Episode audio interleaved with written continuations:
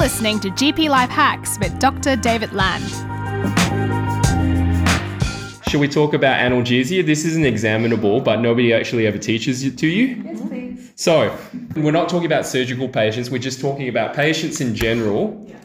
There's a stepwise pathway almost, isn't there, in terms of different levels of analgesia. And as the steps go forward, it's more potent as an analgesic, but the downside is the side effects are obviously more severe and, you know, you have to be more careful. What's the safest analgesic and therefore should be your first line? Paracetamol. And? Ibuprofen. Yeah, N SAID, that's right.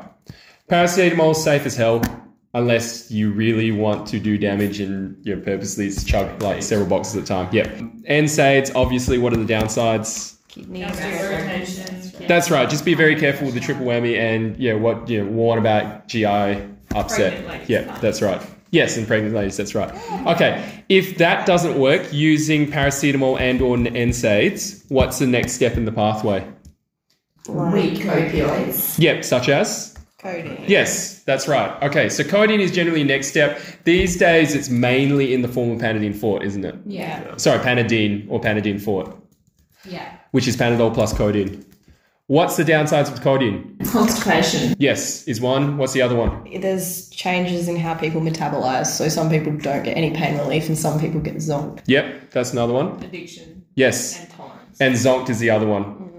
Yep. So sedation, constipation and uh, addiction slash tolerance. I sort of put that in the same category. Those are the three ones you have to watch about with codeine as opposed to... You're, you're aware of the term simple analgesics, which yeah. encompasses paracetamol and N SAIDs. That's what they're talking about when they call, say simple analgesics. So codeine arguably will have more of an analgesic effect, generally speaking, than the paracetamol and the N SAIDs. Mm-hmm. However, you now have to worry about those three downsides, which are sedation, constipation, and uh, addiction. Yeah. There's a misconception out there that codeine's not addictive, and that was propagated by the fact you could just buy it off the shelf at a chemist without a doctor's approval. Yeah.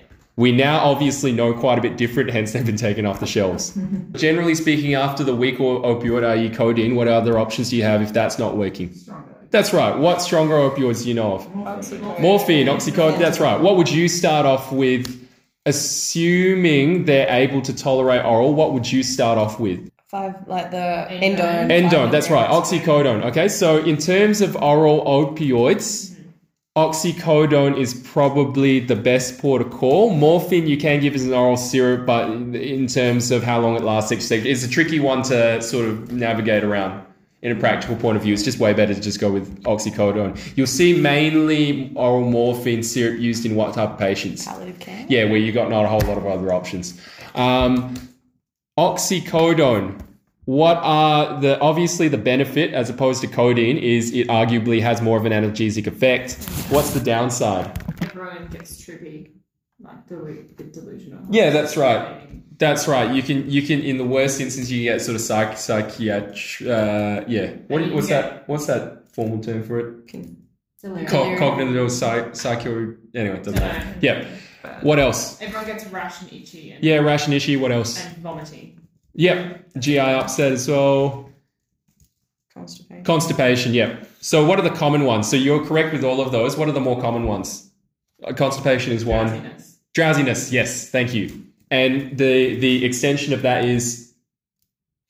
Respiratory compromise. Respiratory compromise, yep. And as with the codeine, the addiction and the tolerance and all the rest of it. Okay, so those, it's pretty much those three again, isn't it? Sedation, constipation and... addiction, but in higher levels of than with the codeine. Okay, you guys get that the respiratory depression is much more of a risk with the stronger opioids yeah. than with codeine. Yeah. However, the sequelae is usually they'll get what symptom before they get respiratory depression. Like drowsiness. Drowsiness, that's right, that's right. Because I'll get a lot of questions from patients that, oh, I've broken my arm, nothing else is working, so you put me on endone. Uh, I'm a bit worried that it'll affect my breathing though. What's your advice to them? Well, it's like, well, you're still wide awake talking to me, so it's all good, mm. isn't it? Mm. And hence in the drug chart, you notice that when they, yeah. sedation score, they go by sedation score as opposed to max dose, correct. Just a quick other note with opioids. Other than codeine, so the strong opioids, including endone, what's the number one factor for dosing? Age. Age. Yes, everybody get that. It's age is the factor, not weight. It's one of the few medications where that's the case. Older people take way longer to metabolize it. Therefore, two point five of endone for an eighty-year-old would probably actually have the same analgesic therapeutic effect that, you know, fifteen would have for me, as an example. Okay? How long does endone last for in your system in terms of the analgesic effect? Yeah, you're around about four to six hours. That's correct. Okay? If you are not winning, or otherwise they can't have orals for whatever reason, but otherwise if they can have orals but you're not winning with the oral endone, what's your next port of call in terms of analgesics? Okay. That's right. That's right. So OxyContin is oxycodone M R. Oh, okay. Long-lasting. Not a family. All right? So one is just the short-acting one and one's the long-acting one. Okay? It just so happens they're made by different companies and therefore have different names, as opposed to Tramadol, which is all the same dudes, and it's Tramadol S R or Tramadol M R, okay? But we won't talk about Tramadol just for yet. So, OxyContin, what's the difference between OxyContin and Targin? Just said the Targin has the OxyContin plus Naloxone. What's the deal with the Naloxone? Because that's a bit counterintuitive, isn't it? Because isn't Naloxone the antidote to... Mm, but it reduces the triple side effect. That's right. Sorry, you got me there. I can't remember the pharmacokinetics about it, but yes, I V Naloxone is the antidote for acute uh, opioid intoxication and drowsiness. But given in the form oral with Targin, it actually doesn't affect the pain effectiveness.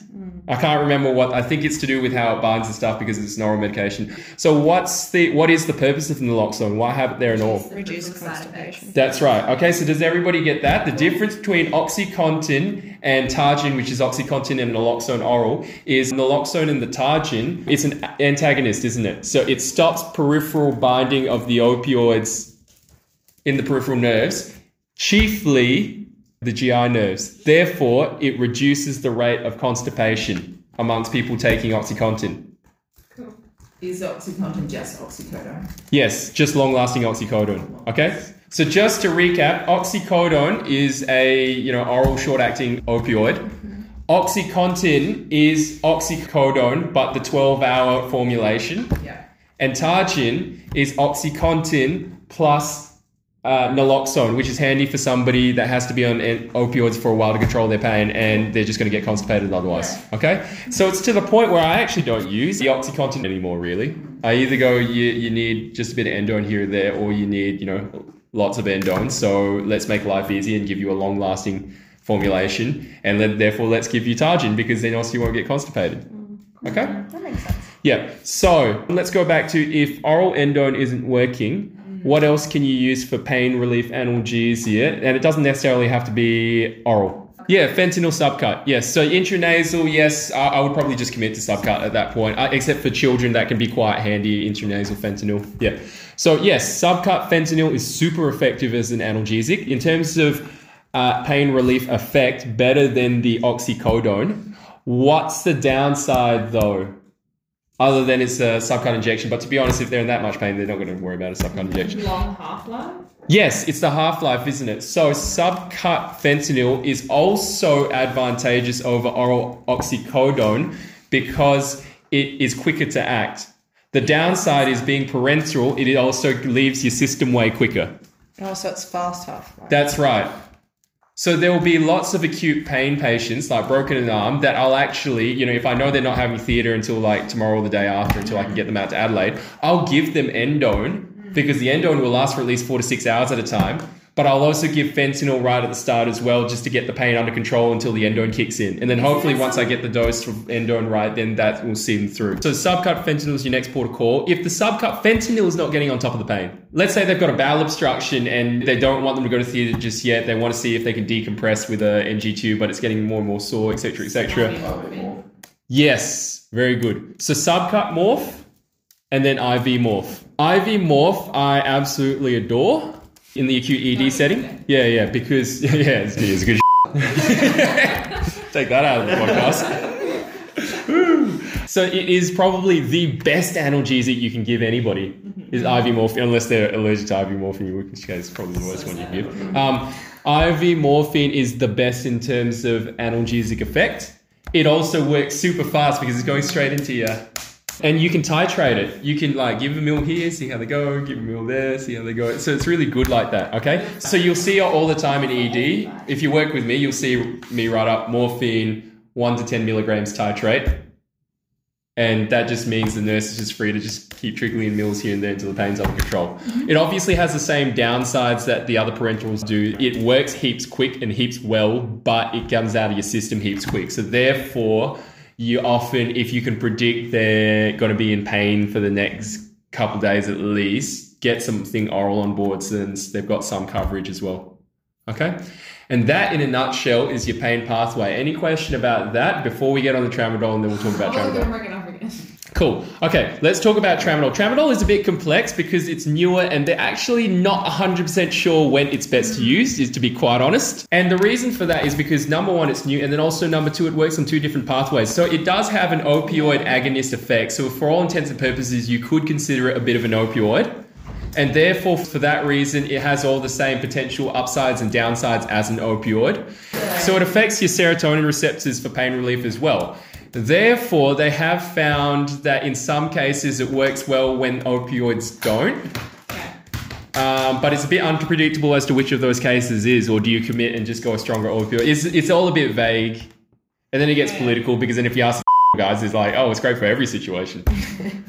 Uh, because that's what their marketers are paid to do. The other potential upside of tramadol is arguably if you have bad constipation or bad sedation with the opioids, you could consider using tramadol as an as an alternative, because arguably if it's an opioid agonist but not to the extent of the actual opioids, maybe you can get away with good analgesia with tramadol but without the side effects.